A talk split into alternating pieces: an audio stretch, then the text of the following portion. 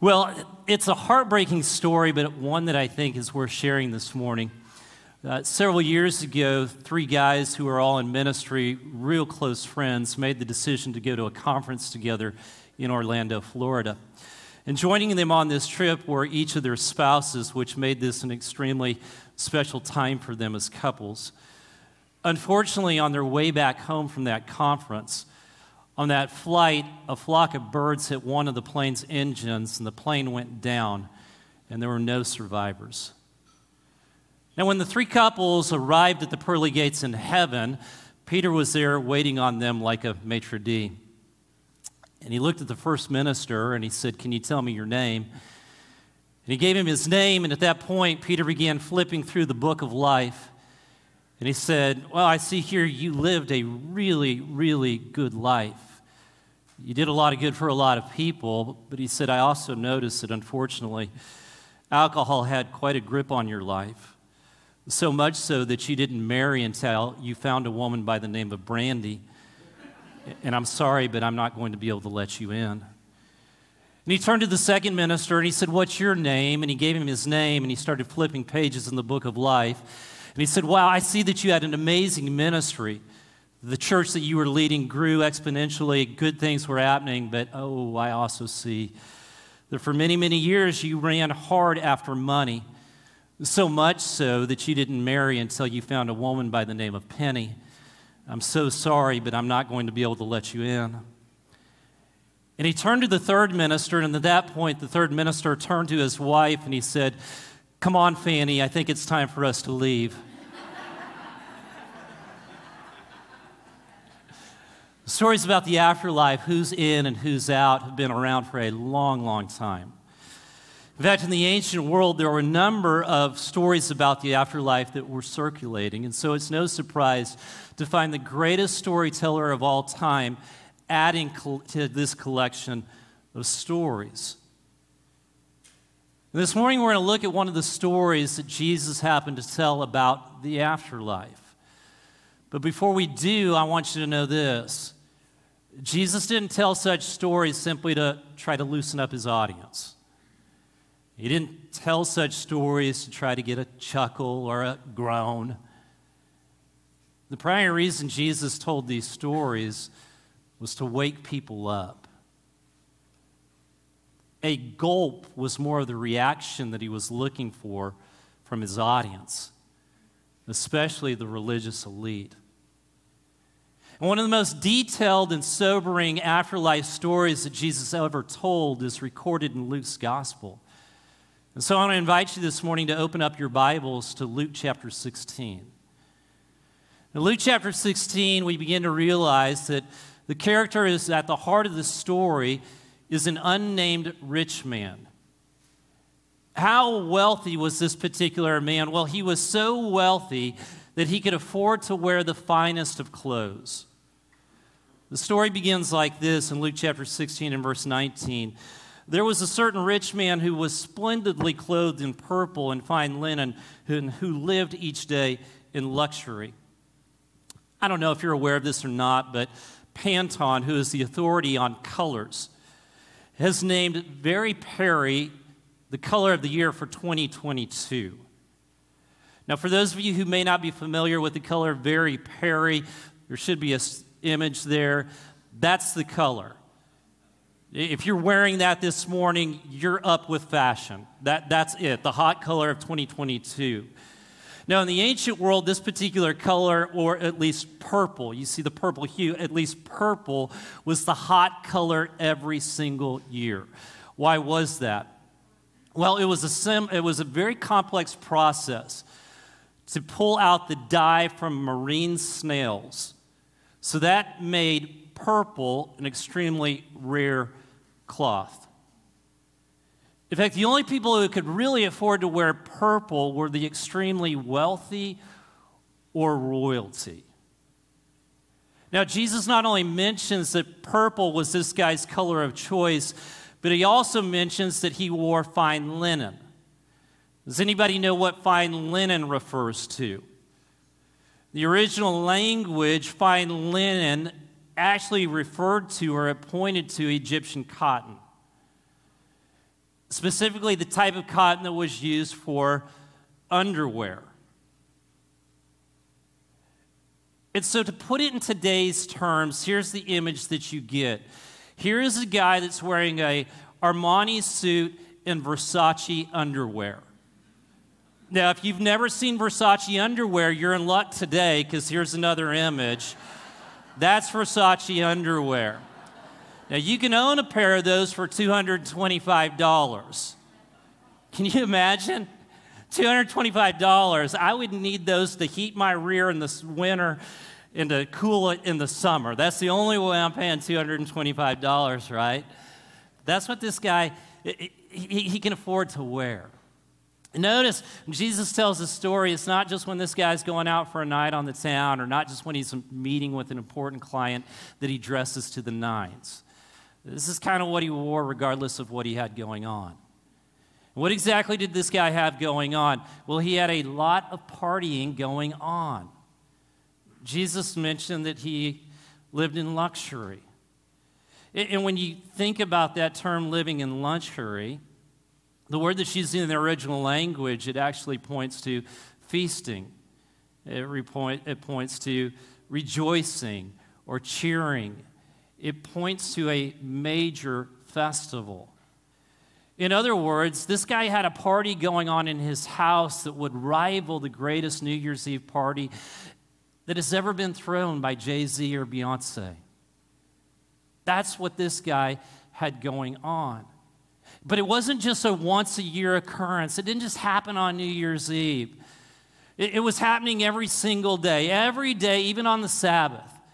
This guy expected his staff, his servants, and his slaves to provide food and drink and entertainment and anything else that was on his or his guests' wish list. This is the way that he lived his life. Now, just outside of this gated man's home was another man. And this particular man had a wish. And what was his wish? Was his wish to get invited into the party? No, he dared not dream so big. His wish was much, much smaller. This was his wish. Luke 16, 20, and 21. At his gate lay a poor man named Lazarus, who was covered with sores. And as Lazarus lay there longing for scraps from the rich man's table, the dogs would come and lick his sores. The best way that they could, those dogs showed Lazarus compassion by licking his sores. But the rich man, on the other hand, he showed Lazarus none. He didn't invite him into the party. He didn't attend to his wounds. He didn't even at the end of the day say, Hey, Lazarus, here are the leftovers that we have. Why don't you take them and eat those? He did nothing of the sort. While he was partying it up on the inside, Lazarus was suffering physical pain and emotional rejection on the outside. And so get the picture. This is what's happening with these two men. You got one guy who's loving life, partying it. He's dressed to the nines. Everything's great. You got another guy just feet away outside of the gated home, and he's suffering. He's hurting. Dogs are licking his sores. This is the image Jesus paints. And then he says this Oh, and by the way, both of these guys died on the same day, or at least very close to the same day. And when they did, and they arrived at the pearly gates of heaven, guess who they saw? Peter? No, not Peter. Peter hadn't died yet. Peter was listening to the story.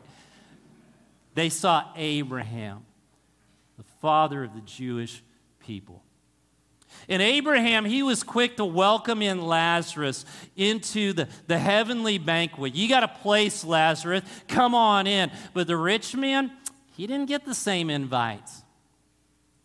Not only was he left on the outside looking in, but like Lazarus had been on earth, now he was in terrible agony. He was suffering and he was desperate. And so, what did he do? He tried to cash in on some family chips. He, he was a son of Abraham. He was Jewish. This is a big deal. I want you to listen to the words of Kenneth Bailey. He writes this Family is everything in the Middle East. And when in dire need, one can always return to the family patriarch and throw oneself on his mercy because the patriarch is honor bound to offer help. So the rich man cried out to the patriarch of the Jewish people Help me, Abraham. Said this in verse 24 Father Abraham, have some pity. Send Lazarus over here to dip the tip of his finger in water and cool my tongue. I am in anguish in these flames. On earth, this rich dude didn't give a flip about his Jewish brother Lazarus. But now he's all about family, right? And how did Abraham respond? Verse 25. But Abraham said to him, Son, the word that's translated son or child it's the exact same word that's used in Luke chapter 2 and verse 48 that shows the depth of anguish Mary and Joseph experienced when they thought they had lost Jesus at the temple or in Jerusalem. In a similar way, Abraham felt compassion for this son of his. There was no pleasure in seeing this rich man suffer. But there is also nothing that Abraham could do about it at this point. You say, why not? Well, because there is a huge chasm that separates the righteous and the unrighteous in the afterlife. It is a chasm so great that it makes the Grand Canyon look like an ordinary crack in the sidewalk. We read in verse 25 and 26 But Abraham said to him, Son, remember that during your lifetime you had everything you wanted, and Lazarus had nothing. So now he is here being comforted, and you are in great anguish. And besides, there is a great chasm separating us. No one can cross over to us from there. Now, we need to really be careful about drawing conclusions about the nature of the afterlife from this parable. it, it is a parable. But I feel safe in saying that I think that we can be confident of this there will be no relocation opportunities on the other side of the grave. There will be no do overs. There will be no second chances. And so it is incredibly important that we get it right on this side. You know, it may have been too late for this man, but he knew it wasn't too late for his brothers. They still had time. And so he made a new request. And this was his request. Then the rich man said, Please, Father Abraham, at least send him to my father's home. For I have five brothers, and I want him to warn them so they don't end up in this place of torment. Now, evidently, he was still a little confused about this no going back and forth between the realms thing. But Abraham was quick to say, hey, it's not only impossible, but it's also it's not even necessary. Well, why not? Well, here's why it wasn't necessary for him to somehow send someone to talk to that man's brothers. It's not necessary because they already had everything they needed to know how to live life. Verse 29 But Abraham said, Moses and the prophets have warned them, your brothers can read what they wrote. What did they write? Well, they wrote things like this in Deuteronomy chapter 15 and verse 11 There will always be poor people in the land. Therefore, I command you to be open handed towards your fellow Israelites who are poor and needy in your land. The prophets left no doubt about how God desired for the poor to be treated.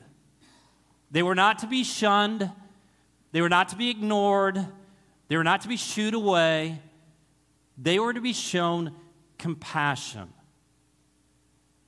Now, this wealthy man, like most wealthy people, were not used to hearing the word, he was not used to hearing the word no. And like most teenagers who desire a later curfew, He thought no just meant he needed to give a better reason for someone to say yes. And so he took another run at Abraham. And he said this The rich man replied, No, Father Abraham. But if someone is sent to them from the dead, then they will repent of their sins and turn to God. To which Abraham replied, If they won't listen to Moses and the prophets, they won't listen even if someone rises from the dead. Now, don't miss this. This is crucially important. Those who are unresponsive to the Word of God won't respond to the work of God. That's just as true today as it's ever been. If a person does not have a heart that's bent toward the will of God, it doesn't matter who God sends, it doesn't matter what God does. It's most likely not going to change their beliefs or their behavior. So here's the question this morning the question is how open is our heart to this teaching of Jesus? So, well, what's the point of the story? Well, clearly, the point of the story is that wealthy people are on the fast track to hell. Now, I know that's bad news for some of you, but you should have thought twice about making so much money. now, if you're offended by this, please don't send me an email. I'm just the messenger of your eternal torment, not the one who makes the rules. The person you need to gripe at is Jesus. Because Jesus is the one who said, rich people are going to hell and poor people are going to heaven. Now, if you think I'm in the least bit serious, you need to be a little hot under the collar this morning, right? Because that is a total misuse of this text. But believe it or not, there have been people throughout history who have tried to suggest that that is the message of this story. Folks, this story in no way condemns wealth, nor does it suggest that poverty is the golden ticket for eternal life. What this story does condemn, condemn is a self indulgent, excessive lifestyle. A lifestyle in which I only think about myself or my peers and I give zero consideration to those who are below me on the socioeconomic scale. You see, Scripture, all through Scripture, Old Testament and New Testament, God makes very clear. He makes very clear that we should care about the poor and the needy more than our own comfort, more than our own pleasure, more than our own image. 1 John chapter 3 and verse 17, if anyone has material possessions and sees a brother or sister in need, but has no pity on them, how can the love of God be in that person? If we fail to take these words seriously, we're going to find ourselves on the wrong side of the chasm when we step to the other side of the grave. And some of you might be thinking, okay, that's enough, Smith. We don't need fear. We don't need guilt. We're saved by grace. And you know what? The point this morning is not to make you feel guilty. It's not to strike you with fear. I understand we are saved by grace, but please remember this we are saved by grace through faith.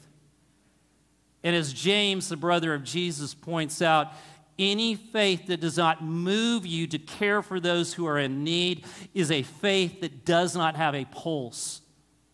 James writes this in James 2, verse 15 through 17. Suppose a brother or a sister is without clothes and daily food.